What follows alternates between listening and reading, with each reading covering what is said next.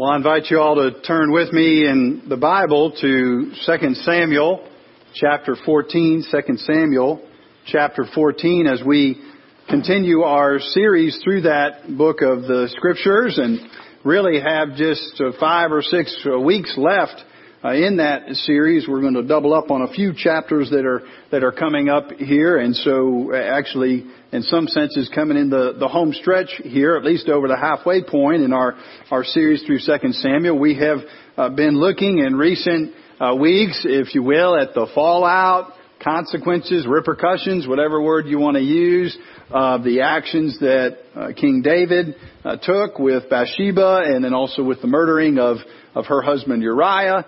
And we see how that is playing out in various ways.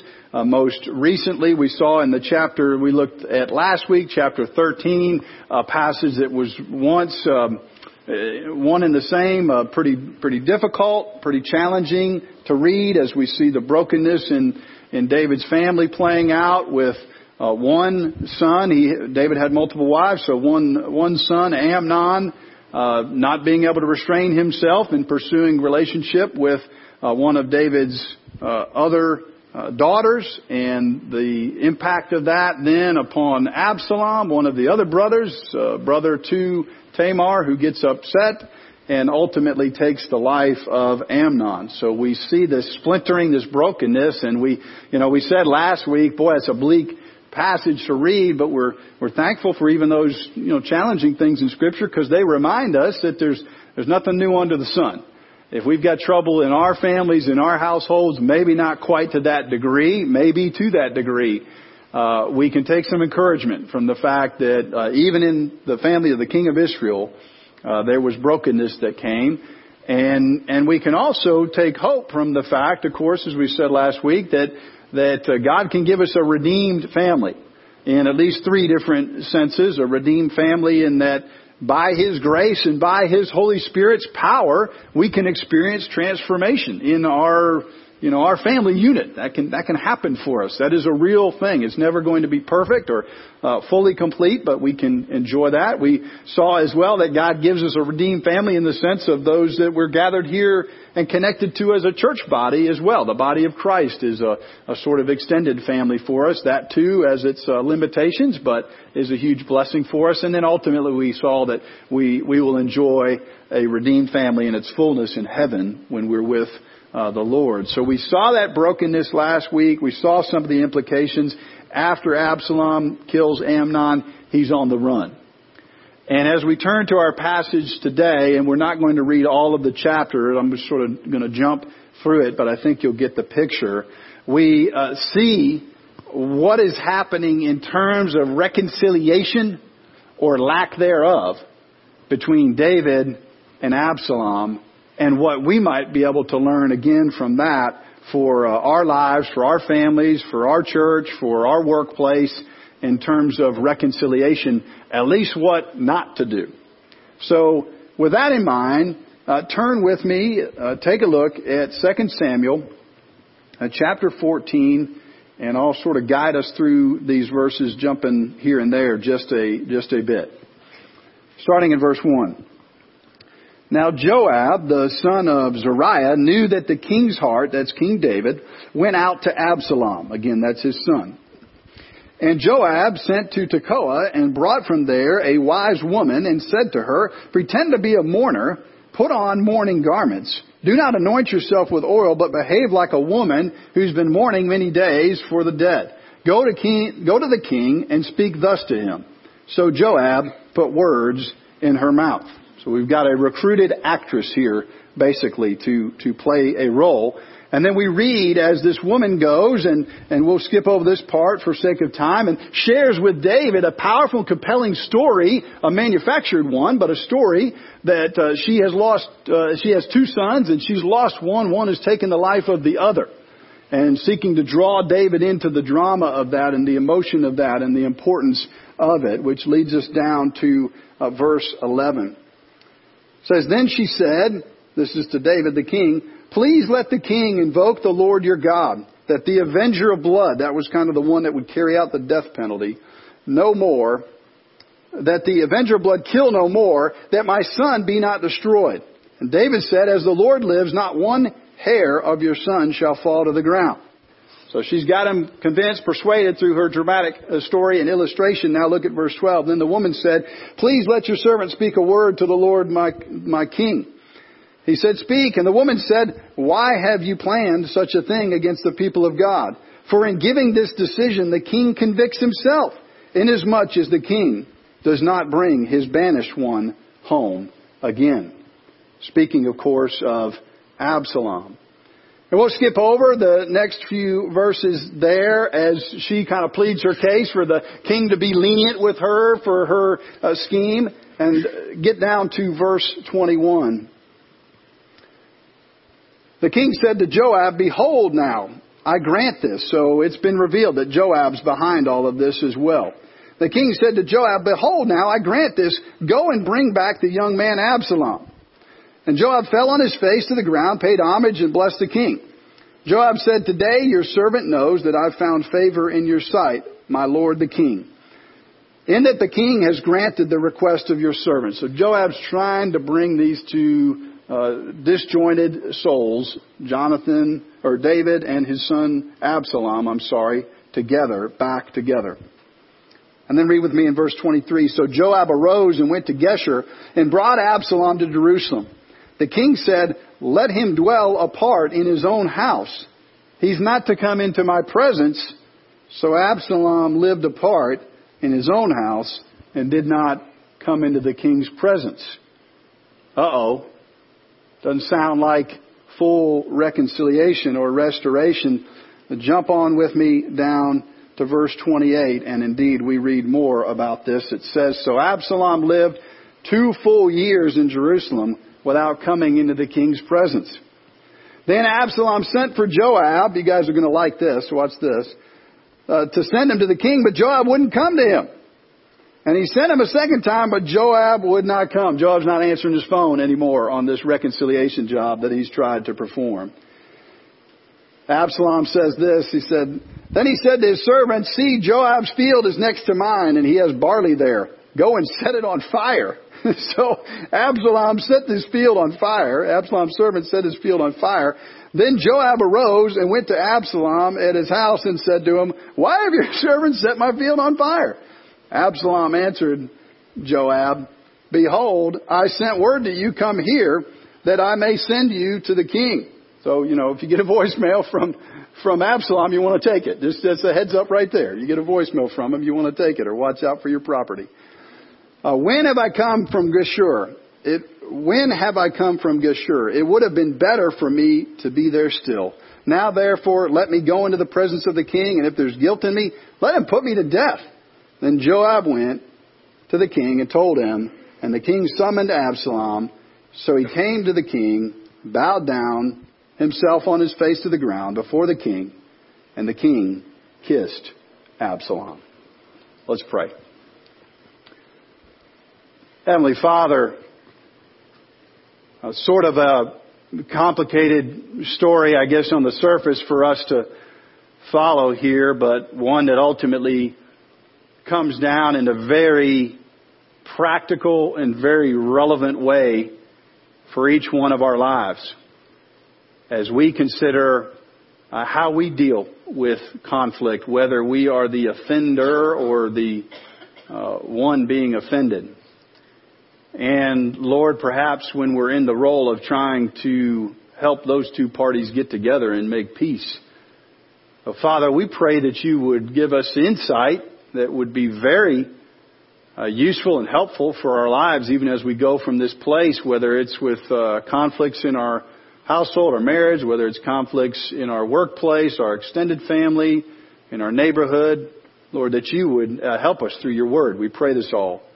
In Jesus' name, amen. Well, one of the things I have to confess that we enjoy doing at the Peters house, especially with my four boys, is, is watching the YouTube fails videos.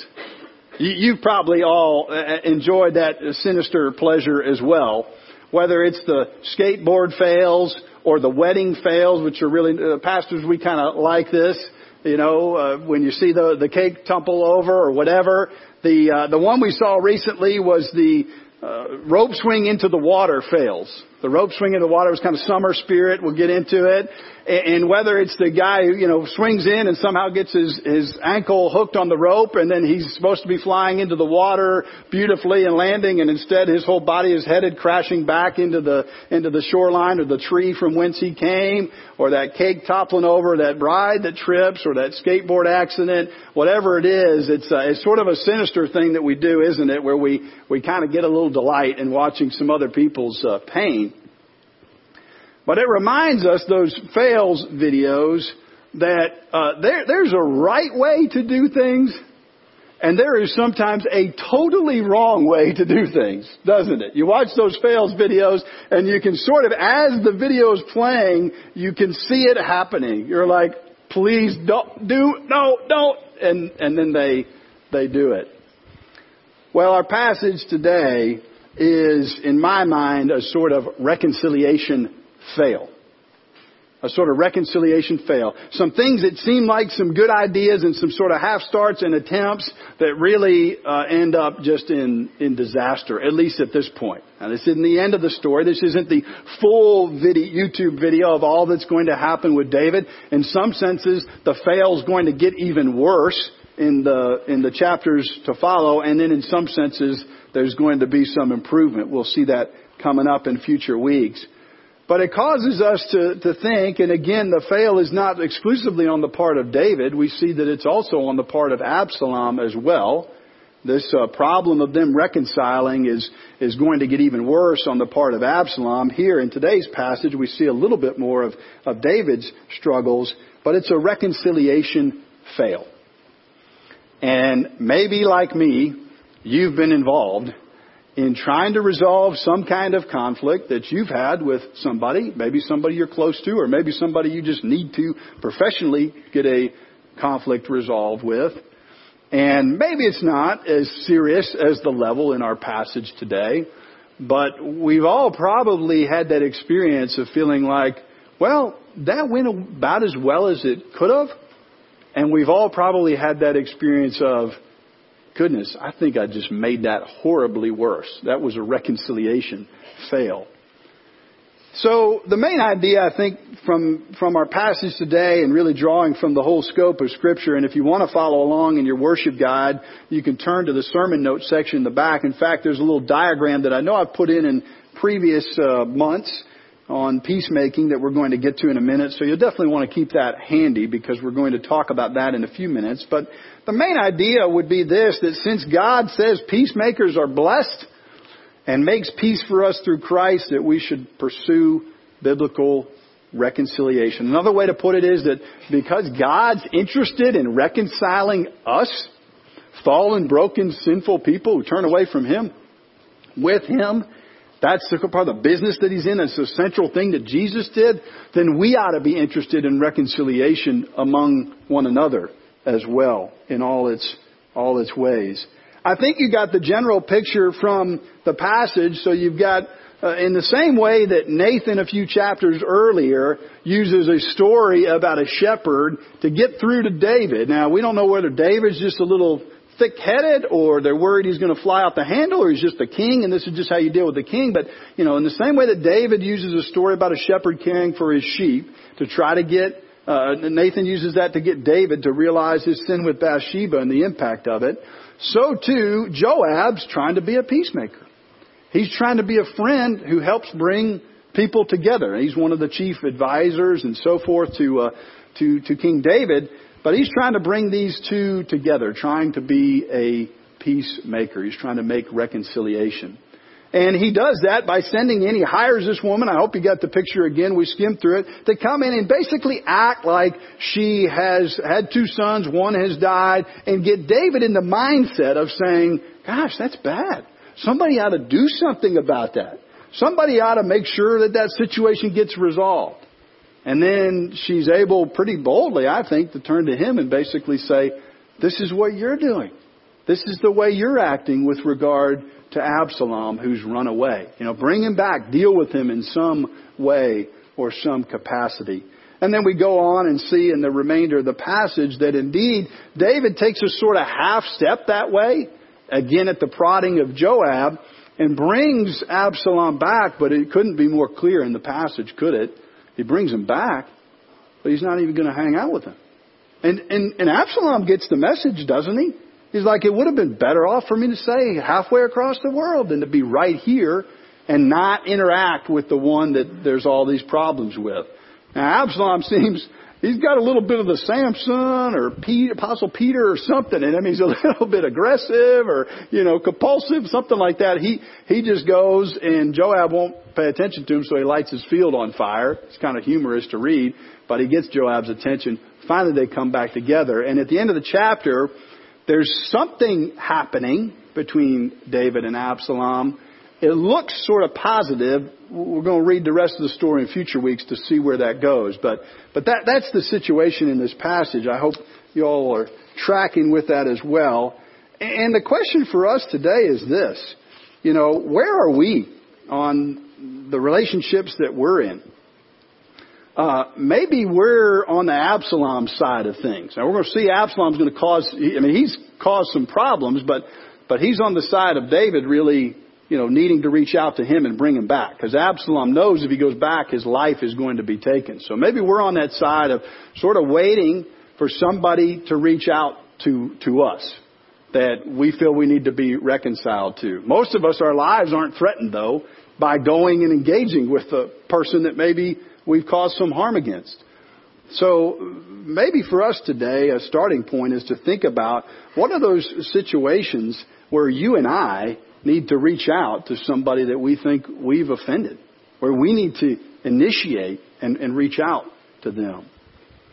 Uh, the flip side is is true too. Again, most likely there hasn't been a, a murder taken or whatever, but David's role here is to maybe get an apology and maybe grant forgiveness, but it seems like maybe he wants to harbor and hold on to some of this bitterness or just not deal with the situation. He's passive about it.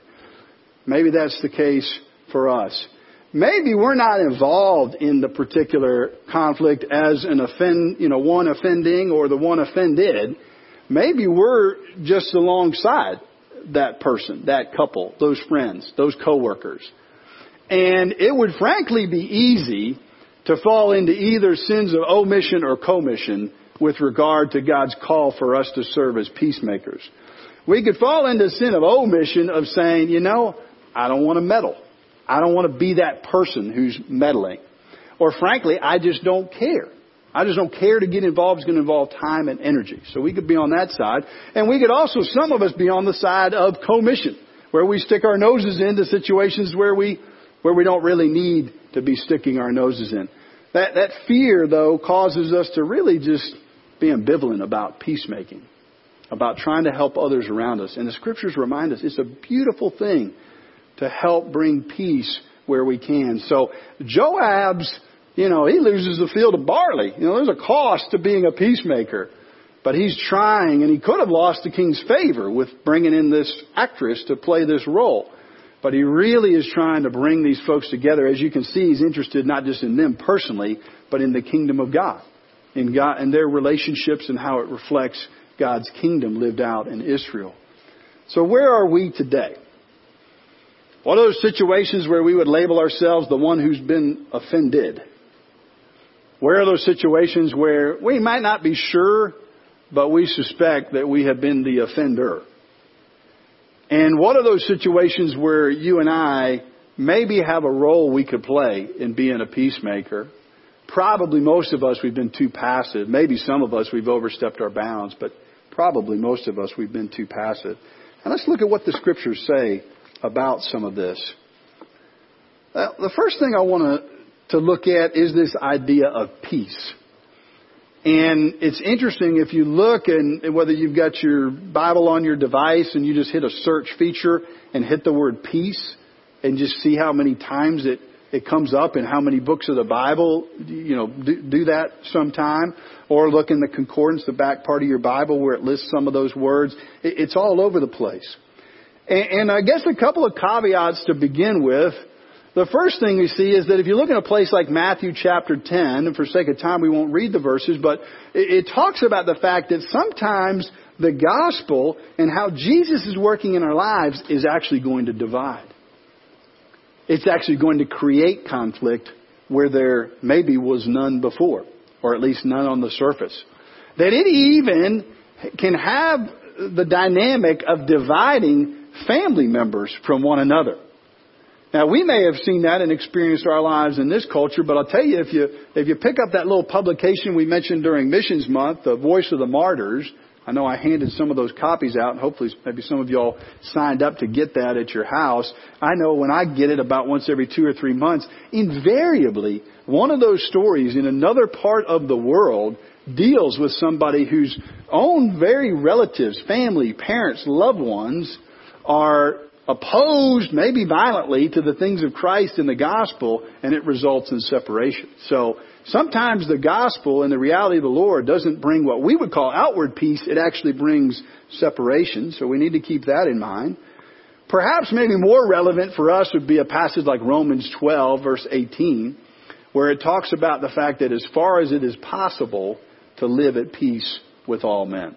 Okay, maybe that's a little bit more relevant for us because we all have known those situations where whether we're the offender or the one offended or the one trying to make peace, we've tried to get in and we've tried to resolve, we've tried to get somewhere and, and it just doesn't get to where we want to. And so our solution to that is I'm not going to try at all. And it's just a good reminder in scripture says, you know, as far as it's possible, God knows there's only so much we can do. He really does. And that's not an excuse for us to cop out of trying to bring reconciliation. God knows there's only so much we can do, and that's okay.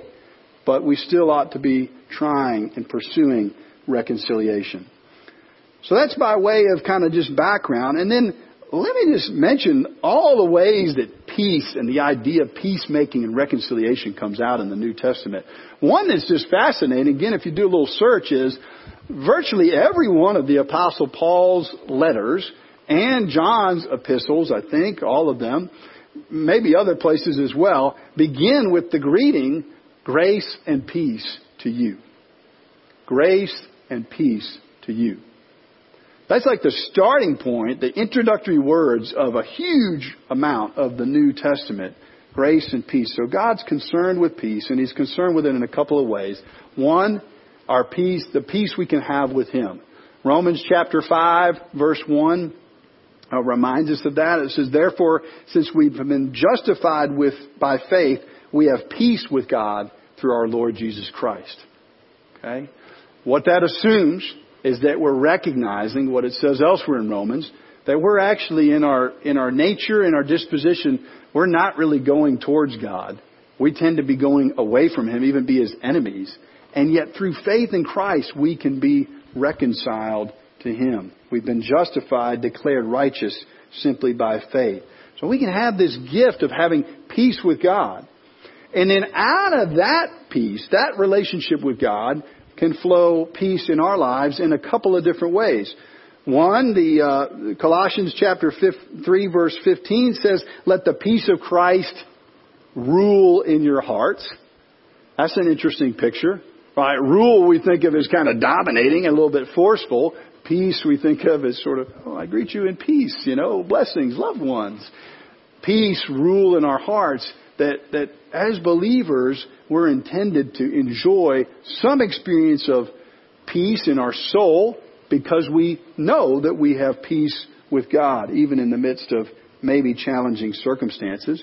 And then the fruit of the Spirit, in Galatians it talks about that, love, joy, peace, patience, kindness, etc that peace is meant to be a fruit then that so reconciled to God vertically experiencing that peace hopefully internally then we become instruments of peace. There's fruit that's coming out of our lives of a peace of reconciliation perhaps. Matthew 5 goes even further and it says blessed you know those beatitude statements famous words from scripture blessed which just means happy. Happy are those who do X, Y, and Z. Happy, blessed are the peacemakers, for they are the sons of God.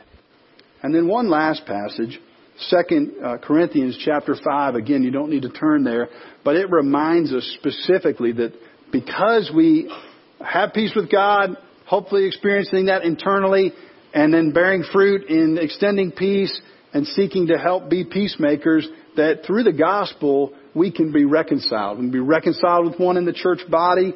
We can be reconciled. Again, it doesn't always work out perfectly. As far as it's possible, live at peace with all men. But that we ought to be pursuing that peace. Let me talk about this in a, a, a, couple of ways by very practical application. We're going to look at that diagram on the bottom of your page in your worship guide. But before I do that and before I forget, I want to mention as well, so we're, going to look at it on a very personal level, very practical level, but I also want to talk about this, uh, and you've got a handout in your pew that you can read if you would like. It's got um, well, it's, it's from our uh, presbytery, actually from another presbytery, but we have uh, been in support of it. You have seen, if you've been reading our By Faith magazine, and you know our General Assembly for our denomination is coming up, that since last year, one of the things that we've been trying to work on specifically as a denomination is racial reconciliation. What that looks like for us as a denomination. And what that looks like for us as individuals. And this has got some sort of churchy wording to it and so forth. But I really encourage you to read through this, this statement that the folks in Mississippi Valley, so over Mississippi, produced, and then a pastoral letter. So it's sort of a statement of official uh, views and apologies and so forth, and then goes to some specific, you know, steps, taking, taking of steps that we can do to pursue reconciliation in that way. Now it's interesting, our, our denomination, our association of churches is actually uh, somewhat diverse, more diverse than others, in the sense that there is a black and white involvement in our denomination and in our, our churches. Um, and there's also a significant Korean involvement because most denominations are either one race or another, and there's no mix whatsoever.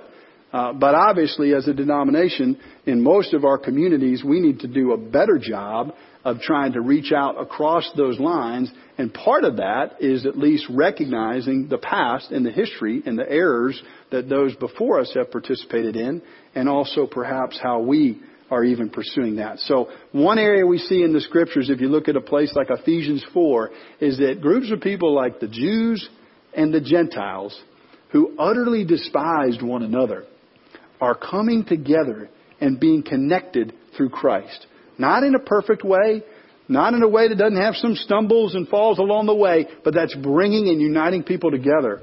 And there's, of course, a ton of stuff in the news about the racial dynamics in our country right now, and I think hopes that people had that things would be in a better place and not seeing them be there.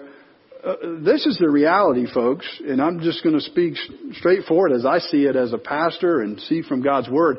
Unless there's a grounding in Christ to uh, extend, seek forgiveness and receive forgiveness for either past things or current things, unless there's a recognition from Christ that we're created in the image of God, where we love one another across some of those boundaries, there's no way our culture in and of itself can give us power to actually see something new happen in the area of race. It's not surprising at all to me uh, is sad, but it's not surprising at all that a culture that's actually moving away in many regards from the Lord and from God as creator is seeing less positive things happening on that racial front because there's no power in ourselves to really see that happen. Think of the civil, the leaders of the civil rights movement. Most of them, they may have had a different take on some theological things than we did. Most of them had the letters REV before their name. They were people that recognized the power of God and the gospel needed to be at the center of this. So this uh, thing that we're doing as a denomination, it is what it is. It's only going to be as strong as uh, individual churches and individual people really embrace it. Uh, we can confess plenty of failures in the past as a church body, as I'm sure other church bodies can, but hopefully this is taking us in a new direction. And I'd really encourage you, our presbytery did vote to approve this statement that you have before it as our statement uh, on these matters and, uh, and would invite you to pray for us as we have a discussion next week. I'll be down in uh, Mobile. Paul Johnson is our, our elder that's going down with me this year to be a part of that meeting and just pray that God would work powerfully because I think some, some wonderful things could come out of it. uh, take a look as we think about how this all applies on a personal level at the diagram you have at the bottom of your uh, your page in the worship guide. And it's something that I think I've put in the worship uh, guide before for us to look at. But let's take just a, a few minutes. We've only got two or three minutes left, but let's take a few minutes to talk about this. And I like how Ken Sande, who's uh, one of the leaders of sort of peacemakers movement, and in fact, I'm, I'm talking with our church leadership about perhaps in the fall doing a six, seven, or eight week series where we'd really zero in on this even more than I can do in this, this sermon today. But Ken Sande writes a, a good deal about this idea of peacemaking, and he gives a good little story that maybe will help us encapsulate this, and then we can look at that uh, semicircle. He says, I love to backpack in Montana's spectacular Beartooth Mountains. One year I ventured out in the late spring with three friends. The streams were swollen from the melting snow. Ten miles into the mountains we came to a stream where the bridge that had been, where the bridge that had been washed away. The water was deep and icy cold. There was one place where we might have been able to cross by leaping from rock to rock, but it would mean risking a fall into the rapids. As we stood there trying to decide what to do, three different perspectives surfaced. One person saw the stream as a dangerous obstacle. Afraid that one of us might fall in and be swept away, he wanted to turn back and go all the way around to look for another trail. Another friend saw the stream as a means to show how tough he was. He wanted to wade straight across it, even if it meant that he would be wet and cold for a few hours. But two of us saw the stream as an interesting challenge. We studied the rocks leading to the other side and determined where we would need additional footing. Finding a fallen tree in the woods, we laid it across the largest gap between the rocks. From this point, our two friends began to cooperate with us. Working together, we managed to get one person uh, over to the other bank. Then two of us stood on the rocks in the middle of the stream, and the packs were passed along to the other side, one by one, jumping from rock and receiving support from uh, the person ahead. Before long, we were all on the far bank, perfectly dry and exhilarated by our accomplishment. Sande goes on, he says, I found that people look at conflict in much the same way that my friends viewed the stream. To some, conflict is a hazard that threatens to sweep them off their feet and leave them bruised and hurting. To others, it's an obstacle that they should conquer quickly and firmly, regardless of the consequences. But some people have learned that conflict is an opportunity to solve common problems in a way that honors God and offers benefits to those involved. As you will see, the latter view can transform the way you and I respond to conflict. Take a look as we conclude just at that semicircle. And again, let's be thinking about specific situations where we can be involved and be helping to make peace, where maybe we've offended, where maybe uh, we are the one offending. And the way the slippery slope works, I think you can see the picture there. It outlines those three approaches he just mentioned to crossing the stream. And maybe that's a picture we can keep in our minds when we're dealing with, with conflict. The escape responses he calls peace faking uh, is to deny it, say it doesn't exist, right? Brush it under the rug. It usually ends up surfacing later, even worse.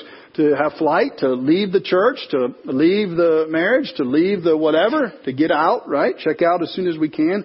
Suicide would be the ultimate form, I suppose, of that. Then look at the other side, the attack responses, assault. It's not just talking about there, you know, physically going after someone, although we've probably all been in some kind of conflict where we either felt like doing that or we did do that, but maybe we verbally assault another person. Litigation is a form, we could say, of legal assault. I hope the attorneys won't take offense to that, but it, that is uh, a way of, of, stating it legally. And then, of course, murder is uh, the most extreme form of that. And then what I want you to see is that within the scope of these peace-making responses, there are a lot of different pathways we can go. And maybe there's one that we need to try because this one didn't work, and maybe we need to try this other one. And it's interesting how they go from the more private to the more public, right? In their involvement, overlooking an offense no one even knows, right? Probably a lot of you all have overlooked offenses with me as your pastor in some way or another. I don't even know it. God's grace has worked in your life and make you a, a understanding and gracious person, and you've chosen to do that. Couples do that. Friends do that. They never even say something to the other person. Obviously, reconciliation, negotiation, mediation, arbitration, that's getting other people involved to help resolve something. And maybe we need that. Maybe that's what's needed that. Reach out for that helping hand. And accountability is someone helping us to actually follow through on that reconciliation. Again, we see with David and with Absalom this reconciliation fail, if you will. And we're going to look at some of the global things that these verses teach us about the kingdom of God and about Israel and so forth in future weeks. But at least this week, this is perhaps a starting point for some of us to look at our conflicts, our relationships, and ask, you know, where, where is, where am I in the middle of a reconciliation fail? Where's that happening for me? And what is the gospel? What does Christ's love and peace with God that I can have through Christ say about that as far as resolving those things as far as is possible? Let's pray. Heavenly Father, we thank you for the goodness of your word, and we thank you for this account of David and Absalom, and specifically what it teaches us and challenges us with in terms of our relationships. And we just confess, I, I confess, I, I really need your, your help, uh, Lord. Sometimes I just go storming into conflict because I want to get it done and get it out of the way.